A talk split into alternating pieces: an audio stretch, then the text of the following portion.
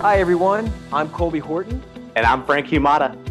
And we'd like to welcome you to this episode of Engaging in the Next, an original podcast from Association Briefings, where we talk about what's next for the association community when it comes to technology, Marcom strategy, people, membership, and money. So, Frank, how are you holding up? Pretty good, and that's that's very kind of you to ask. Uh, for our listeners, Colby and I were recently in Nashville for ASAE's annual meeting and these are full days of meetings, educational sessions, you know, working on the trade show floor at our booth. And then you had the nightly events. And then followed by that, you might check out a, a bar or two to listen to some live country music. And did you notice that a, a lot of the bars were named after country artists? Yeah. And for the record, I never once saw Blake Shelton, Luke Bryan, Jason Aldean, or, or Miranda Lambert while we were there. But the bars were pretty awesome. I got to say, it was great being back in person with so many association folks. I didn't see you there, but I don't know if you knew what my favorite bar was. Which one was that? It is the uh, Darius Rucker, previously known as the lead singer of Hootie and the Blowfish Bar. That was pretty catchy. is that trademarked? all in all, though, I, I'm very well rested. I did lose my voice singing, so I'm happy that's back. Yeah. Aren't we all glad that's back? Nashville was really an incredible host city. Whether you were in an education session during the day, or conversing on your way to an after hours party, or, or listening to a live band on Broadway at night, creative storytelling was taking place all around the city.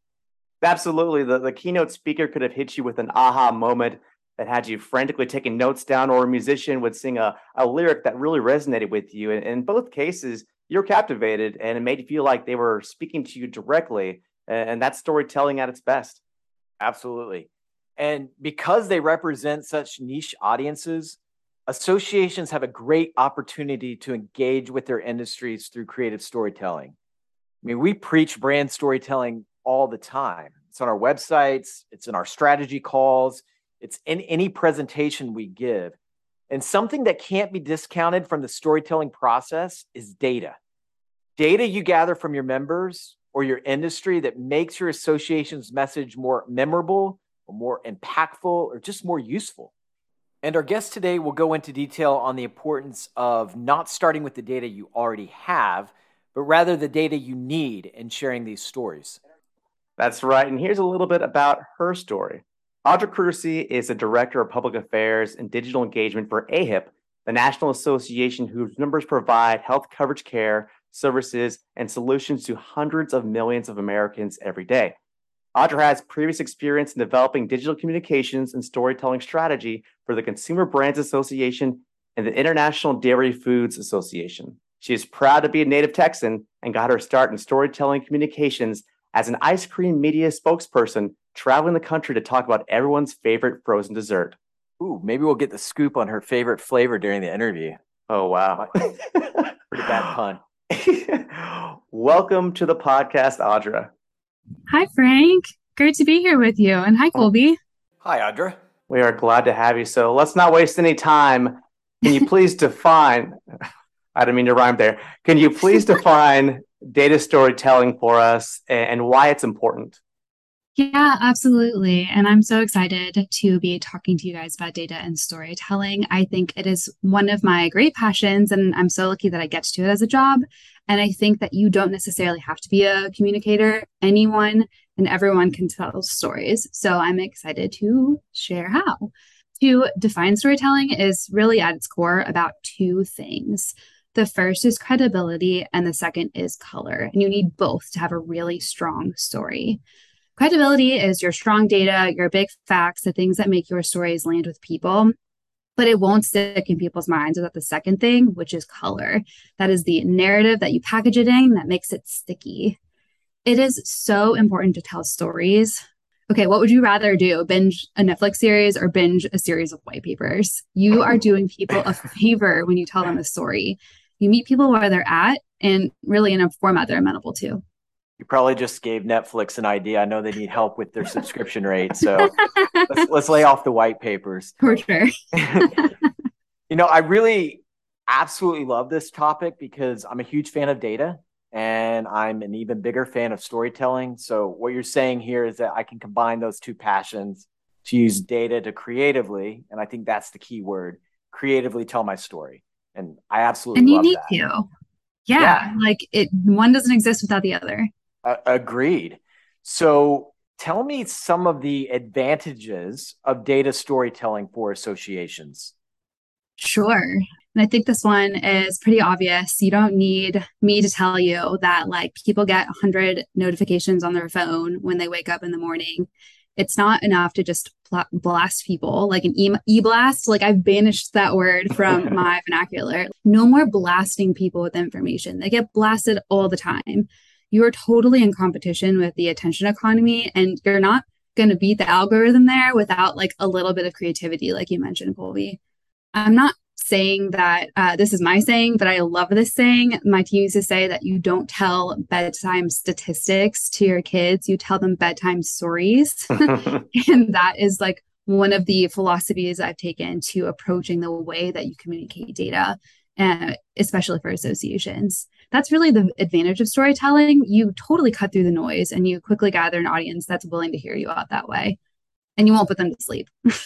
Audra, when should associations be telling stories? Often. but really, the answer is when your goal is one of either of three things, which are, in the first case, to legitimize your industry, which is something that we call industry narrative, to legitimize what you want, which we call policy advocacy, or really to legitimize the problems you face, which is issues advocacy. And sometimes in an association, you are tasked with doing all three, an easy way, actually, to find your audience in each one of those scenarios is by asking yourself who you have to convince in each one of those scenarios and then you walk back to write your story from there so that's kind of the helpful key is understanding who you're talking to why you want to talk to them and then the story that you want to tell becomes increasingly clear yeah i think that what you're describing too also adds a lot of authenticity to the association as well, as, as opposed to just throwing out stats. You're telling a story using it, and it humanizes the organization a little bit better. And oftentimes, when you're thinking about how to make something authentic or make it human, picture telling your mom. sometimes, especially here in DC, I know associations are everywhere, but in DC, sometimes things get so politically wonky and intense, and like people talk about the CR, continuing resolution. And I have to think my mom would not know what that is. You know, so you right. really do have to take a step back and picture the people themselves you're talking to, and your storytelling and data collection becomes a lot easier. You know, I think back to college literature courses and professors talking about what makes a great story. And if I'm remembering right, great stories have a key set of characters, a setting, a conflict, and a resolution. I hope I'm making my uh, college professors proud there. we'll, we'll see. We'll see what the comments say. But when you think about data storytelling, I think that a lot of those elements are still present. I mean, basically, you have a group of stakeholders within your association, your board, your exec team, your department team. We'll call them your characters. Uh, you're noticing some issue, which I would think would be your setting, caused by something, your conflict, and needing a solution, your resolution and this is backed by data. So, in your opinion, how do you craft a compelling data narrative? And maybe more importantly, what are some mistakes to avoid? So it's funny that you say that because I am also feeling the pressure here. I was a literature major, so I need to let my degree shine a little bit. but the thing about stories that you've also mentioned that and alluded to here a little bit is that they're not new. You're not having to reinvent the wheel. You just need to consider yourself a storyteller. And when you consider yourself and you put yourself in the position of being like, all right, I'm a storyteller, that's when your cast of characters becomes clear. That's when the lines you need to draw and the stories you need to make and the conclusions and persuasions you need people to draw to become very easy to identify. And you might actually have some characters of personalities on your association boards too. How do you make those people shine in thought leadership programs? How do you make people understand that associations aren't a big blank brick wall, like they're people inside that have stories, have passions about why they're showing up to represent the people they do every day, and then use the tried and true method of storytelling that every literature professor will bring up on a board to make it happen some of the and you had also asked about mistakes that people make the biggest mistake I see communications people or storytellers or people in associations in general do, which is very forgivable, but I would caution you against it, is starting with the data you have instead of using the data you need. Digging around in your file folders for something to put into a tweet or a member email is like like staring in the fridge and hoping to get hungry.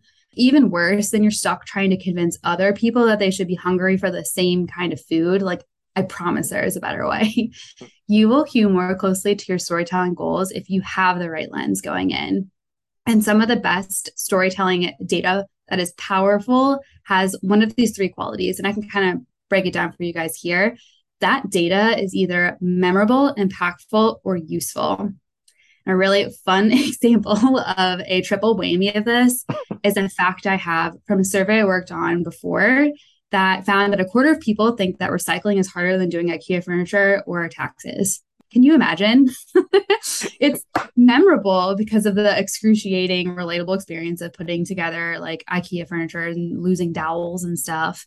It's impactful because a quarter of people agree that something's wrong here, which opens the policy dialogue for better rules and regulations to come to the front. And lastly, the useful part of this was that we released this information right before tax day. So everyone who was like, mm, I need a tax headline could immediately pick up our statistics, excuse me, statistics and run with it. So really like don't dig around in your file folders and say, what can I use? Think about what would be most useful to you. And it, it becomes way easier after that. So, Frank, go ahead and uh, cross IKEA off our list of potential sponsors. Gosh, um, if, if, you don't mind but I think you're bringing up a great point too about releasing the story, releasing the data at a time when it can be consumable and shared, right? And instead of finding that moldy sandwich in your refrigerator to serve, you're, you're, you're, you're bringing out a good story for others to put out there attributed to the organization, which is always a great story. Yeah. And really, the stories you tell don't necessarily have to be tied to an event your association is hosting or an email marketing campaign you're situated on like they can be just things that are that you notice out in the world that are happening in a relevant manner and how you can participate there because uh, storytelling is a reputational tool too and i don't want it to be confined to just the day-to-day of association tasks and responsibilities only it can be a lot more than that Great. And you gave some examples already, but you know, without spending a lot of money and resources, how can an association get started with data storytelling? So this one is really fun because there are actually a ton of ways. Uh, you do not like if there's one thing you walk away with today is knowing is that you don't need a whole lot of money to get a lot of data that's going to really propel your stories and help you out a lot.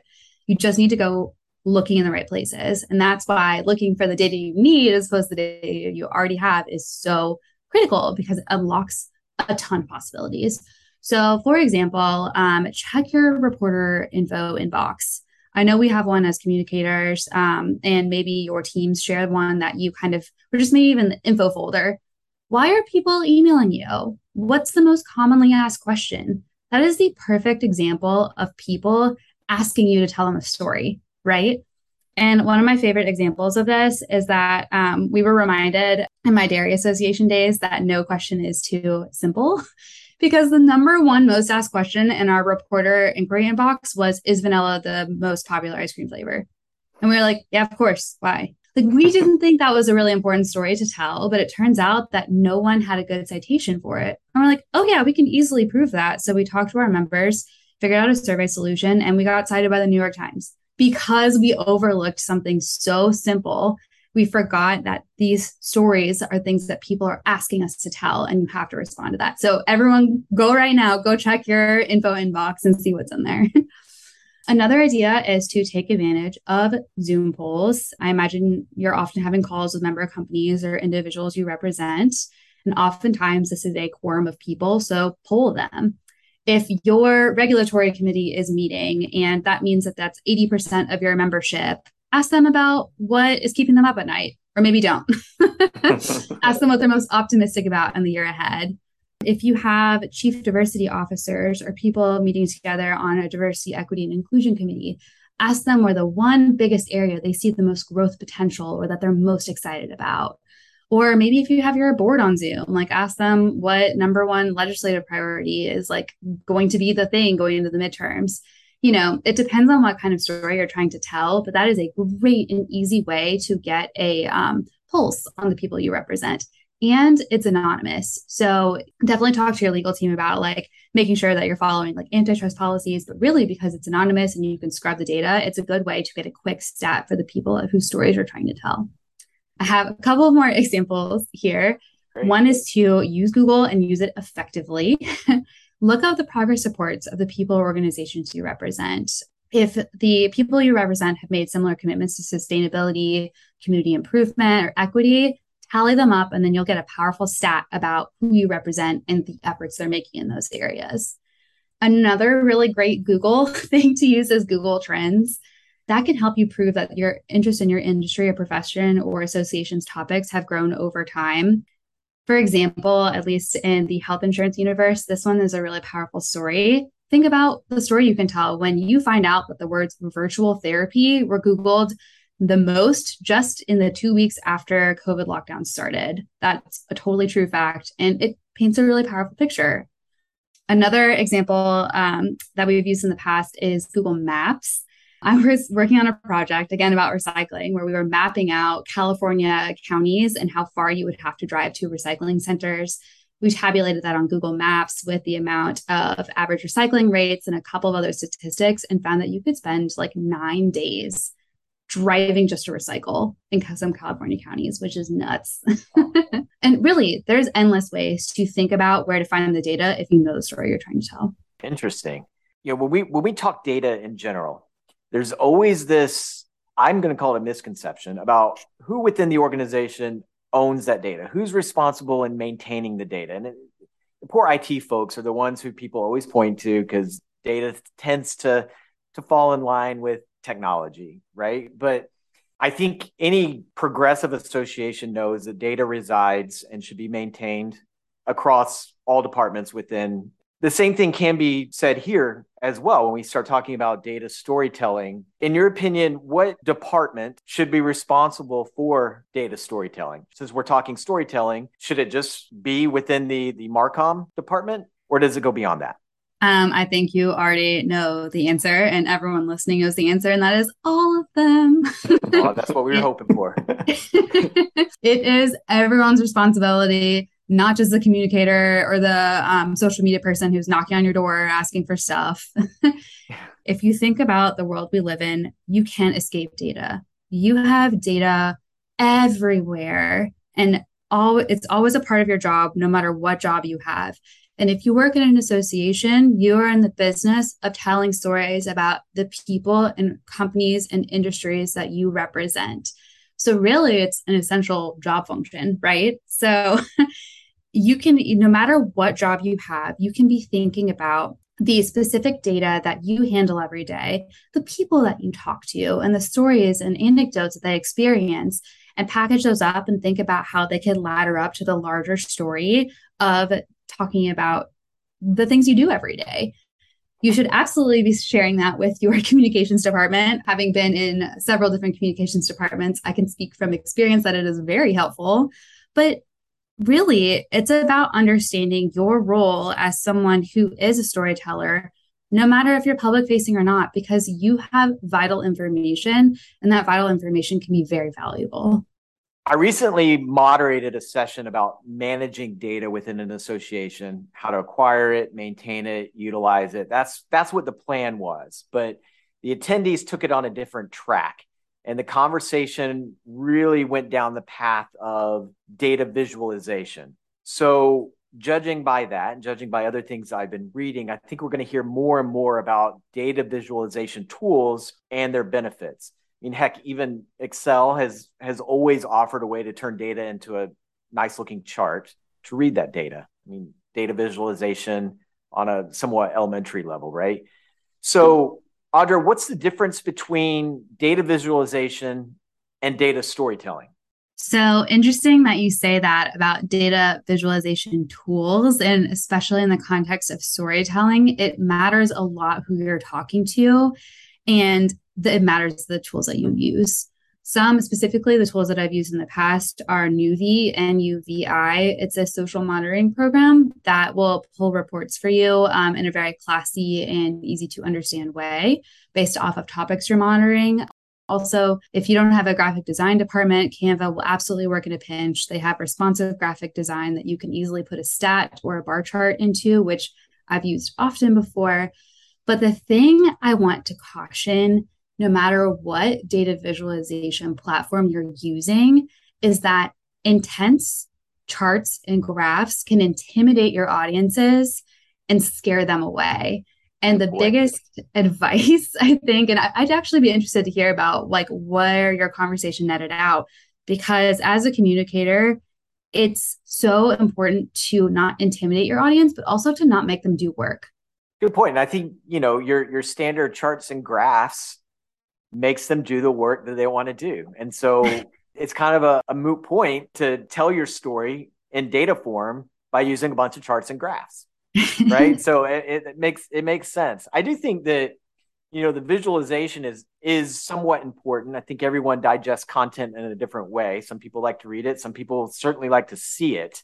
And I think being able to combine those two elements together, which I think is kind of where data storytelling goes, is the best of both worlds. A hundred percent. And it's great that you bring that up because I have an example that I think really straddles the arena between data storytelling and data visualization in a way that doesn't intimidate people. It actually makes it really easy to picture because, again, you've got to make that connection fast, easy, and quick in today's digital age, right? It really comes down to like medium burst message. So the um, example that I wanted to bring up is something that my team at AHIP created about the healthcare dollar. You don't need me to tell you that uh, the world of health insurance is very complicated and health policy is super complicated. So it is really a challenge to try to communicate some of the things that we are tasked with. And what we wanted to do was really put, you know, we pictured like who are we talking to? And it's like people who are confused about where their money goes in the healthcare system. So we put up a dollar and we chopped it into pieces and colored it in with different percents to show them at a quick glance how healthcare is financed in the United States. And that does not require an econ degree to like interpret. so that's a great example of how you can maybe ditch the intimidating graphs and charts, but still stick to things that really lean into the power of visualization because that is so important. And Audra, this has been extremely helpful and also very entertaining. You know, before we ask you to to buckle up for our, our final segment of the show, I wanted to know if you had any closing thoughts. I would just love to empower anyone listening to this to think of themselves as a storyteller, not in a cheesy way, but in a like, this is my job kind of way, to be empowered to know that the information and people and work that you do every day matters and sharing that information in a way that can relate to people by using the data you touch every day and connecting with the powerful narratives that you know will resonate with the people you're talking to is not intimidating, it's fun, and it's important. Well, great. Well, thanks, Audra. I mean, we really appreciate you being a part of today's discussion. As Frank mentioned, before we wrap up the episode, we'd like to put you in the hot seat one last time for our briefings minute. So here's how it works. We're going to fire off a series of questions just to learn a little bit more about you. Just give us the first answer that comes to mind. You ready? Ready, set. All right. Well, here we go. What's an early 2000s rap song you know all the words to? early 2000s. Man, I'm going to like age myself, but I was like middle school. Chain hang low. That's the one. Nice. Audra, let's talk about flowers. Why are tulips so great?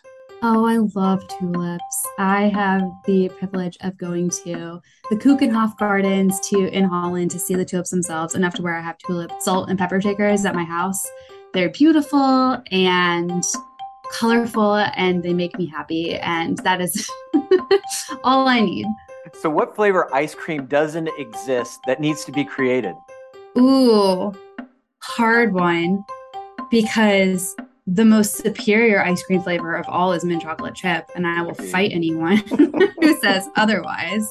Agreed. I'm particularly a fan of Bride's Cake amaretto flavor ice cream. So if we did like a mashup, that would save me some freezer space. I would say that would be like the ultimate combo that doesn't exist. Great answer. Now back to plants. How many do you have in your apartment right now? Oh my gosh, you guys are putting me on blast. I have a hundred, more than a hundred. I do, and they're multiplying. Send help. All right. Well, speaking of help, uh, which superhero has the most random superpower? Ooh, I feel like Ant Man has got to be out there for one of those movies that, like, you know, obviously, like, I'm from a Marvel household. I've seen every one of the Marvel movies. I feel like Ant Man is such a hard sell, but they did such a good job of it that shrinking and growing could be like a whole set of movies. But really, though, like, the wings, the wings are where it's at. So I'd say that is the most random but endearing.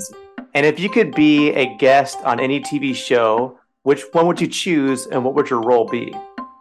Ooh, interesting. Fictional or reality? Anything. Let's do reality.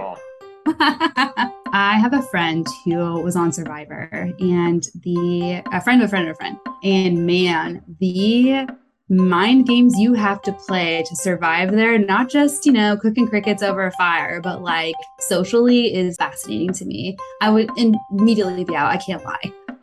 So, if you were a transformer, what vehicle would you turn into? Ooh, I had a white Mustang in college. Ugh, R.I.P. Um, don't have it anymore. But man, if I could just, you know, get back there, I'd be happy. Let's say your association requests you work remotely from a different country for a year. Where do you go? Where do I go? Mexico City. I've never eaten better in my life. Oh, so good. Tortillas, pozole, conchas, like pastries, horchata, uh, nopales. Mm, so good. Yeah, I would move there just for the food. Do we have a new sponsor, Colby? Yeah, it sounds like it. So, if you weren't working in the association world, what would be your hypothetical dream job? So I am a big old books fan, and I used to work at the old books library in college when I was there, cataloging some of the first books that were printed in the United States. Uh, no, in North America. Yeah, old, old. And I'm such a nerd. Um, I'm so lucky that I get to live in Washington, D.C., and I'm at the Library of Congress very frequently. So if I could like be like Nicolas Cage, like flipping around in the back of the books and like finding our nation's secrets through ancient books, I would be one happy employee. Coming soon to a theater near you. Okay, that's that's the buzzer. Thanks again for joining us, Audra. This was fabulous. Thank you so much for having me. And thanks to everyone for listening to this episode of Engaging in the Next. Join us each month as we discuss trends that impact what's next in the association world. And be sure to subscribe to our podcast on Apple, Google, Spotify, or wherever you listen to your favorite podcasts. And if you'd like more information about association briefings, be sure to visit us online at associationbriefings.com. See everyone next time. See y'all.